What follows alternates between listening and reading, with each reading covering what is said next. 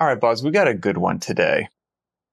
Always, Pat. I was going to say that's I shouldn't even say that because they're all yeah. they're all good ones, but as we always say, we peruse the YouTube comments and there was one that caught your eye and it went in a couple different directions, but it encapsulated um, questions about judging movements or judging workouts, range of mm-hmm. motion, um, movement standards or maybe, you know, encapsulated in there. And, and we thought it might make sense to loop in, you know, competition training versus, or competition versus training. We got recreational fitness, a lot of, a lot of what have yous, you know, a lot of spider webs there and, and a lot of different a lot directions. Of, a lot of ins and outs in old Duder's brain.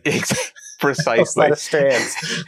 and uh, you're not you're not privy to the new stuff. And and I was like, man, I couldn't have this conversation with somebody better. I mean, you are synonymous with judging. I mean, that is, yeah, yeah. you know, judging and no rep, you know, and all that stuff. So to, so to talk about judging and range of motion and enforcing movement standards, the world is your oyster right there. So mm. before we clicked on the camera, we kind of scratched down some bullet points of where we wanted to go. So let's, let's start with, you know, in your mind, range of motion, right? And, and full mm. range of motion. That's something that CrossFitters, and rightfully so, are really, really passionate about and, and potentially to a point that is, um, don't know what the right word is that I'm looking for, but they're quite, they're quite, uh, enthusiastic about it. It couldn't be dogmatic, could, could No, no, no. and, and if, if full range of motion is met, that's fantastic. And if full range of no motion is not met, then, um, don't know why you just did that. The movement has no value. And so when yep. you you're dead to me. And not only that, but you're a bad person. Right. You know, and and there's a difference between when we started talking about this, you said, you know what, there's just a ton of value in maintaining full range of motion that uh, is potentially lost on some individuals. So when you said that tons yeah. of tons of merit in maintaining full range of motion, what popped into your head? Well, a lot of different thoughts. Let me let's start at the beginning. So this particular YouTube comment, it's kind of coming back to me now. I think this individual was talking about uh, an activity that they thought they would want to be involved with and could be fun to help get engaged with the local community, things like that, was to start judging at competitions, oh, which I think is okay. great. That's, okay. a, that's yeah. a great way to spend your time. Um, I think some of the danger of getting into that world without a really nuanced uh, view of where you want to be elsewhere is when you bring back that skill set and try to square peg in a round hole that skill set into coaching. I think that's ah, where we start to see some disconnect. So if we go back to the, the beginning, yeah, but if we go back to the beginning and we think about, okay, standardizing movement, why did it start to kind of find its way into the culture? If you go back and read some of the earliest CrossFit Journal articles, the first time that that starts to come in, number one has to do with the uh, articles on squatting and the establishing the range of motion there. And second was with the GHD sit ups, reaching back and touching mm. the floor and then coming forward and touching the, uh, the pegs was introduced so that you would have a full range of motion on the sit up not because you were going to be doing it against other people, but because training full range of motion is so important to your development that it's worth having something that kind of objectively ensures that you get there. Mm-hmm. So I think that's what people forget sometimes. We have these uh, kind of adopted standards that permeate the culture and they become a shorthand for something much deeper that's almost forgotten about. And that forgotten about element is that training your joints through a full range of motion ensures that they remain healthy and strong throughout that range of motion. They, they maintain the flexibility to get there. Um, you know, and, th- and that sort of thing, especially as you get older in life, if you're not actively trying to maintain and preserve that, if not improve it, it's going to disappear on you. And so there's a huge benefit to making sure that you are consistent with those things that has nothing to do with a comparative metric to somebody else. And it's it's really critical that coaches don't lose sight of that and don't accept this shorthand that you see when people are competing as the only reason to pursue it. It's much yes. more developmentally important than it is a comparative metric. So that's where we'll start. How's that for, a, for an like, entry point? I like that a lot. And what pops into my head uh, about that is some, some personal experience and some observations that I've, I've had over the years, which is, first of all, 100%, you know, training for a long, healthy life, develop a full range of motion. Now, competition comes in, and this is where I think uh, something less than ideal can get into your brain as to how you should train in the gym on a regular basis. So, so yeah. maybe for the range of motion on a squat or a thruster in, in a competition, they have to establish some sort of metric. So as long as the crease of the hip is below the knee, you're good to go at the bottom. Period. End of story. Yep. And I remember watching a games athlete that crossed my path who shall remain nameless, wonderful person. and, and can't blame for this. They just think the standards get in your head, right? You train to the standard. And I remember mm. them watching them do some heavy front squats. And, uh, and they were a relatively flexible individual. And I remember mm. asking them like, I think you've got a whole bunch more range of motion. Their back looks great. Everything looks fantastic. Like, but you are literally stopping just about a parallel or an inch below parallel. Like, why aren't you going as low as you can to develop all of that? And they were like, well, I don't need to. I don't, I don't need to do that in competition. I'm not going to be judged on that. And, you know, they're a far fitter athlete than I am, but I, I saw the long term of just training for long term health and fitness as being a little bit different than that. And in my mind, yeah. also from a competition setting, I was like, well, why wouldn't you want to develop the full range of motion? Because what happens if maybe in competition it's a one rep max full clean squat clean, and, and that's the day that you got to go butt to the ground to mm-hmm. catch that thing, yeah. but you haven't worked that last two, three, four, five inches of, of depth because quote unquote it's not needed for a, a judging range of motion uh, competition squat. That I kind of felt like that was that was missing the mark and maybe just one of several yeah. areas where what you see and what will quote unquote be demanded of you in competition might be different than what's demanded of you in real life. And it can be an interesting thing just for coaches, judges, athletes, trainers to have your eyes open as to what are you truly trying to prepare your body for? Yeah, I couldn't agree more. And, and to piggyback on that, I think it's important to distinguish what is necessary for success on game day versus what is going to be the most developmentally beneficial thing for you to pursue in the gym when you're training. And you know, you and I were talking a, a, little bit about another example. Your front squat example, I think, is a great illustration. Um, one one that I see all the time has to do with uh, handstand push-ups.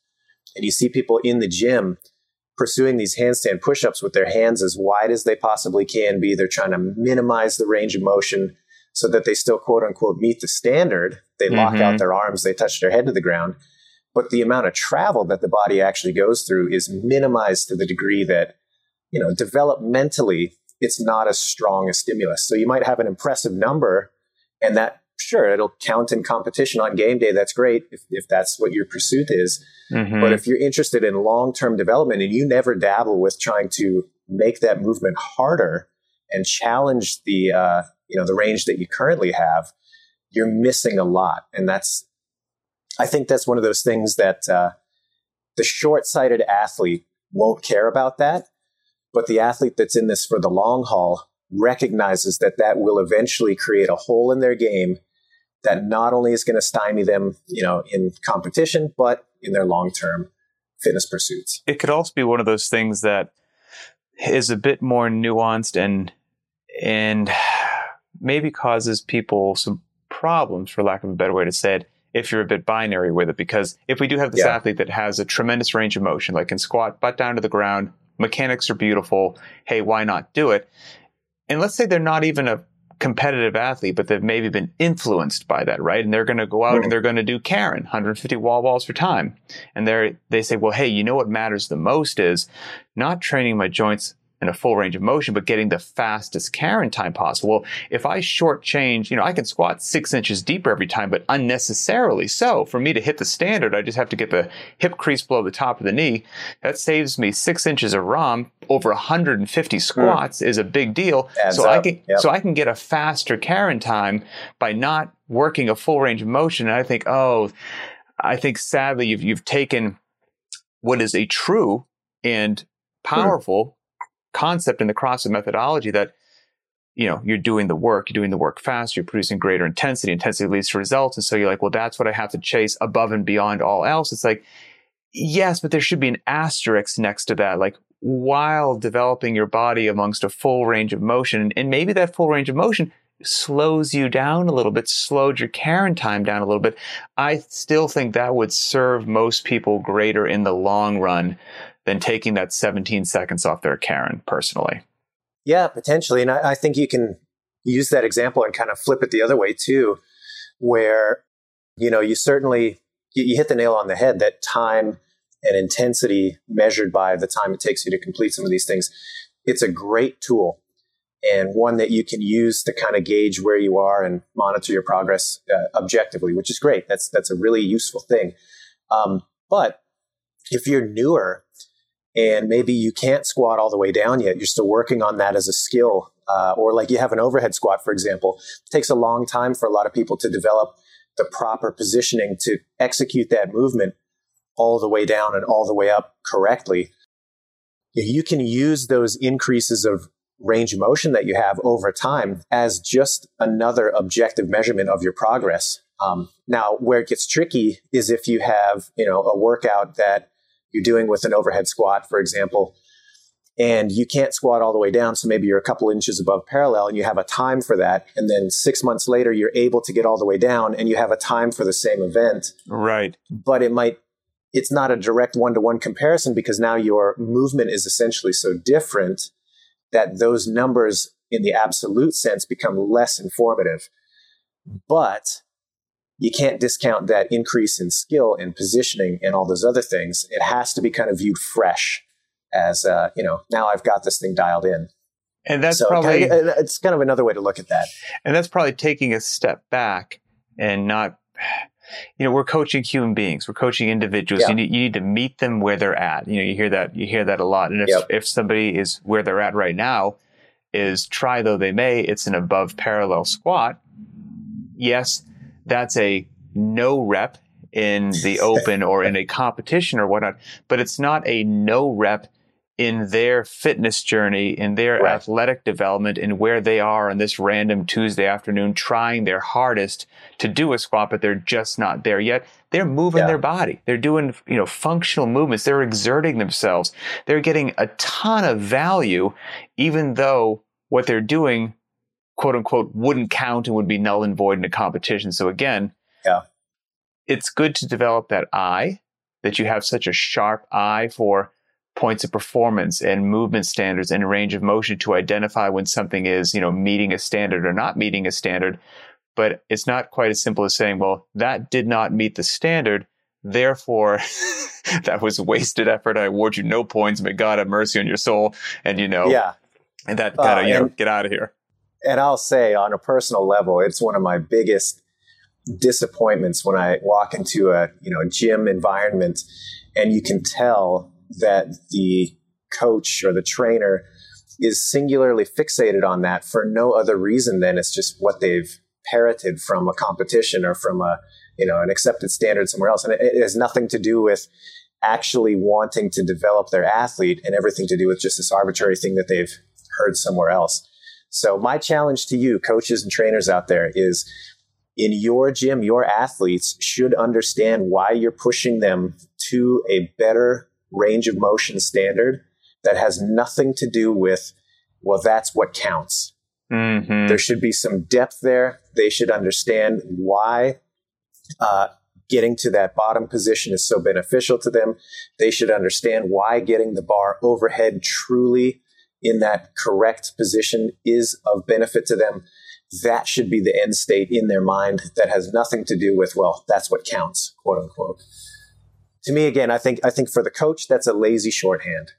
If that makes and sense. If I drop into a gym, traveling around the country or world or whatnot, and I'm a part of a class, I want to have a um, a trainer be interacting with me, a coach be interacting yes, with me, not exactly. a judge not be a interacting judge. with me. Yep. I don't want to be in the middle of my work and trying my hard my hardest to hear somebody go, "No rep, that doesn't count. No rep." I wouldn't yeah. mind hearing, hey Pat, you get you. I'd love to see you deeper on this next one. You know, hey, pull that bar back. It's out. I don't know if you realize it's out in front. Pull that bar. Like yeah. I'd rather have that. Or, than, or even even better. How about some cues on how to get you there? Sure. Yeah. Instead yeah, of just telling you that you're not.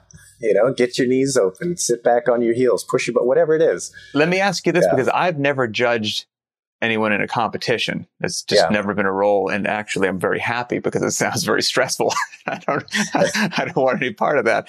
But if you, if, if in the judge's role, what is supposed to be done? For example, if, if you are watching an athlete and they're, uh, they're not hitting depth on a thruster, let's just say that.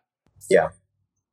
Is is it a standardized is it just a, a, no rep is all they hear? Or you know you don't say something like love to see you deeper on the next one or whatnot. Like what what will the athlete hear from a judge in a in a competition setting if they're not going low enough on a, yeah. on a movement? That's a great question and this is actually something i think about a lot. Um, my personal philosophy on this is that i think athletes should be given every uh, opportunity to express what they can do in a way that you know, showcases their hard training and their dedication and all of that.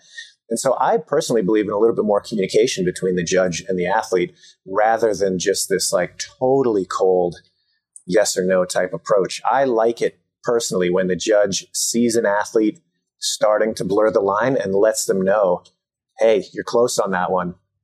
And then it's in the athlete's court whether they choose to respond or not. I see. I'm a big fan of that personally. Um, I know that some other people don't agree with that, and that's fine. Uh, and that you know, it's more of a test of is it there or not.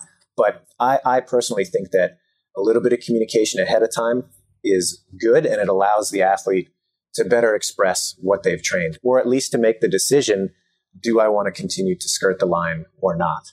Mm-hmm. So, and and then, were, well, and let me clarify: that's not to say that they get a freebie if it's clearly not there, then it's clearly not there. But if you, you know, you see it sometimes as people start squatting like way below parallel. And then as the set goes on, they're creeping higher and higher and higher. You know, the judge says something here, hey, you're getting close. Okay. And then they start going back down. And I'll tell you, the really good competitors do that without you saying anything. I can remember vividly uh, judging Rich Froning at an open announcement in 2015, I think. And he has such great awareness and part of the reason I think he was the champ for so long, you would just start looking like I, I could shift my attention to different parts of the movement. And mm-hmm. by nature of me looking at something a little bit more intently, he could he could respond to that. He was aware enough of what I was doing that he would lock out a little bit harder when he saw me looking up there more intently than I was before. Mm. He would track what I was looking at and respond without any sort of verbal interaction. I was was so impressed by that. So, I was going to say that's anyway. that's a, an athlete like that's just a joy oh, to yeah, coach, absolutely. you know, and yeah, yeah. you know, because we we won't we won't make you divulge any names, but I'm sure there are people that are also just habitually ride the line. and it just, no, it's, a, it's, a, it's a, a, stressful endeavor on every single repetition. Yeah. You're like, oh, you're so close again. You're so close again. Yeah. Just make it a well, little more clear. It's funny in competition. I don't, I don't want to, you know, sidetrack and talk solely about competitive CrossFit, but I do think, and I put this back on the athletes all the time. I'm like, look, you guys know what is clearly good and what is clearly bad. The closer you get to that middle ground, the more you are demanding that your judge makes a judgment call. So don't mm-hmm. be surprised when they do. If you yeah. want, if you want to roll the dice on that and play that game, well, then you know, expect when the game gets played. yeah, and and again, that's the competition setting. Yeah, and and just to circle back again, because one of the things when we were chatting before we clicked on uh, the cameras and whatnot was that there can be this air of a little bit of that almost harsh competition yeah. setting infiltrates a regular training session with this arbitrary machismo, no rep, you know, it doesn't count. And, and I think that's, we've touched on it a little bit, but, you know, you made a big point beforehand to letting people know you're still doing work. That work still counts. And maybe I'm yeah. very in tune to this as somebody who's not a good mover, right? So like I have, I have for years been doing anything overhead out in front for years, you know, which would, would very much, um, warrant the phrase no rep if I was in a competition.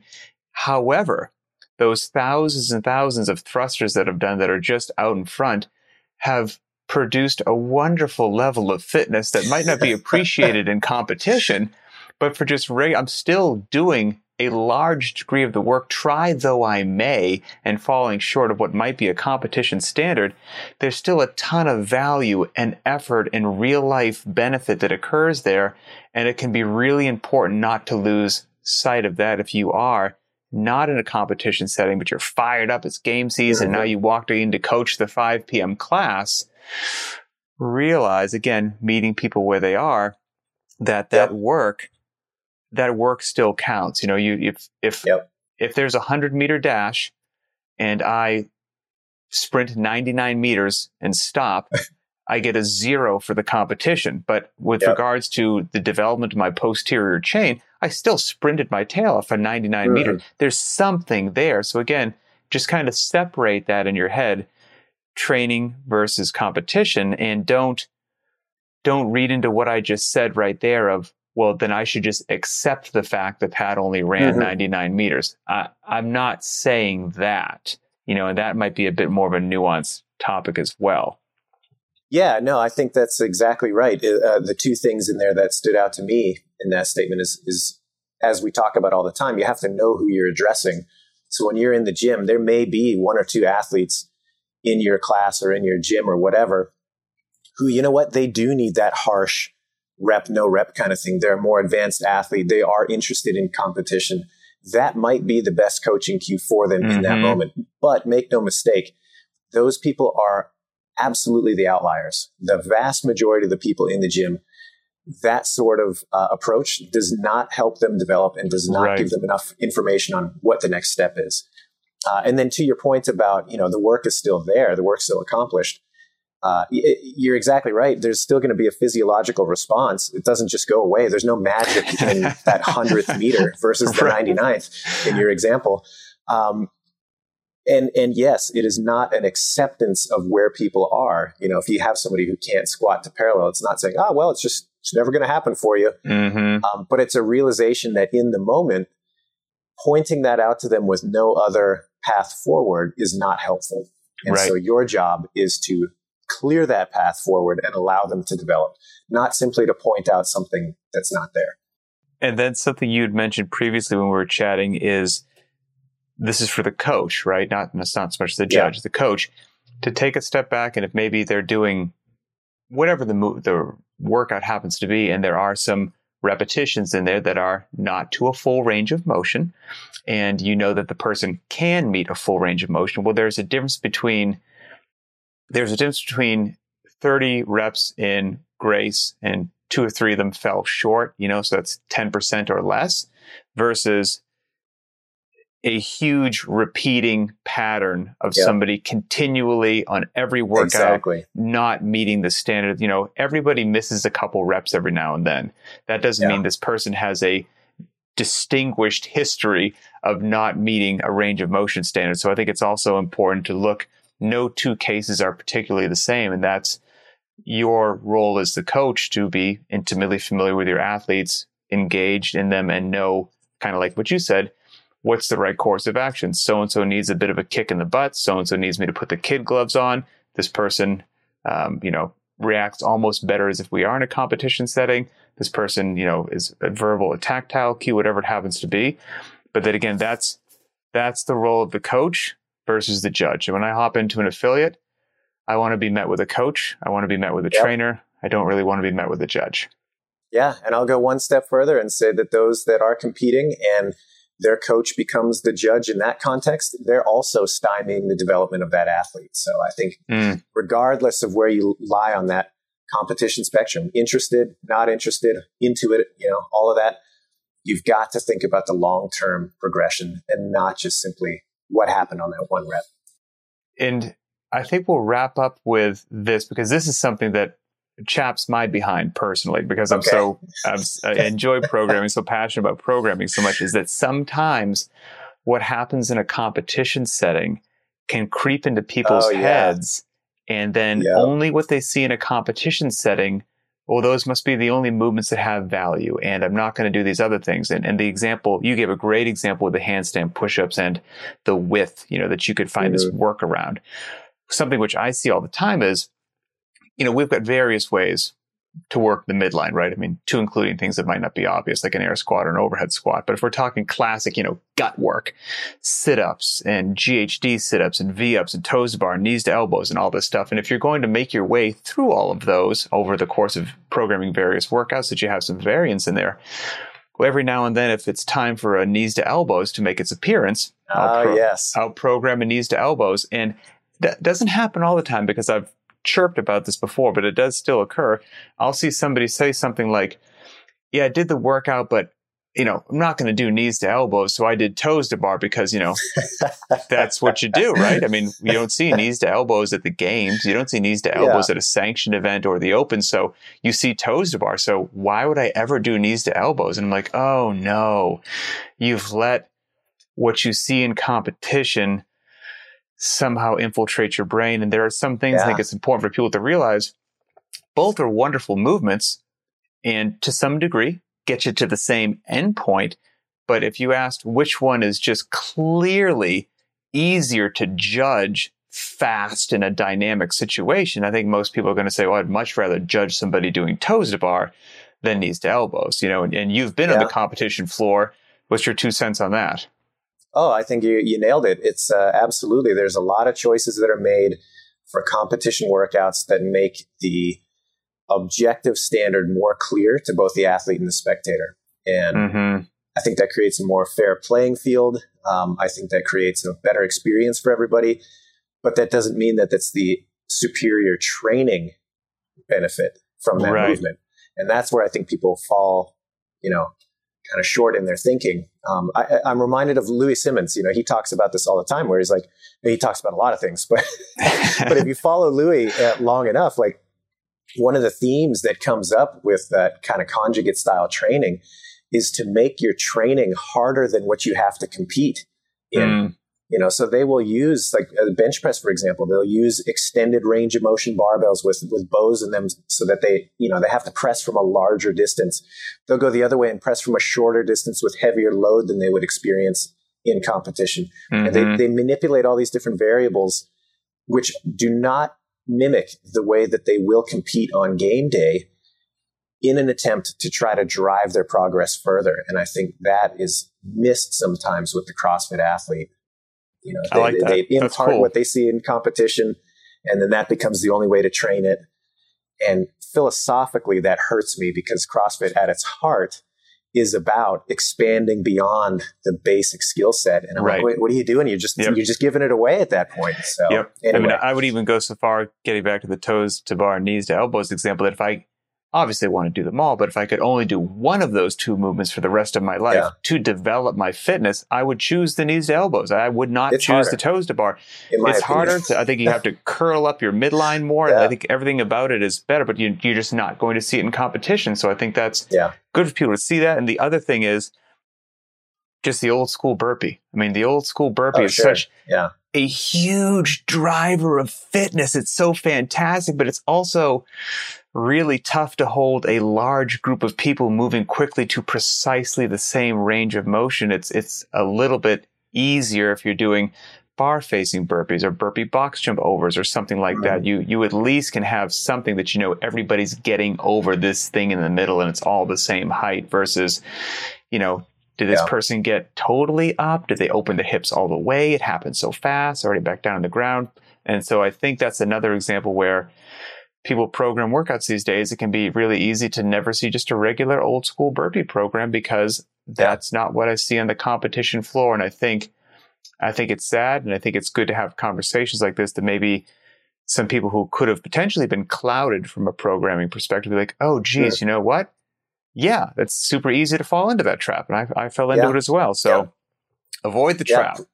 Push-ups another great example. I mean, push-up is I mean, what a what, what a great exercise, you know. It's portable.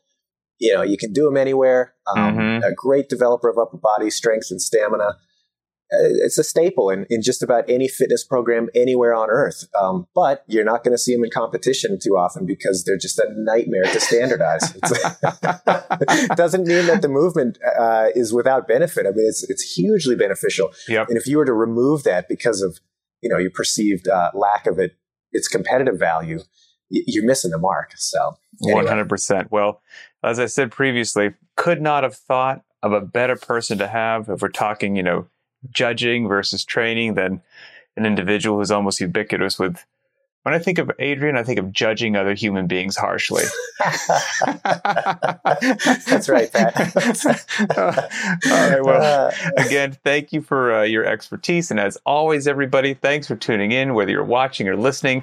I encourage you to go to the BTWB YouTube channel, find this show, leave us a comment, let you know, let us know what you think on judging, on coaching. And again, hey, this, this episode today came from a user submitted comment. So we read these things. So if you've got a great idea, post it and maybe we'll see it on the show. So until next time, everybody, have fun and we will see you then.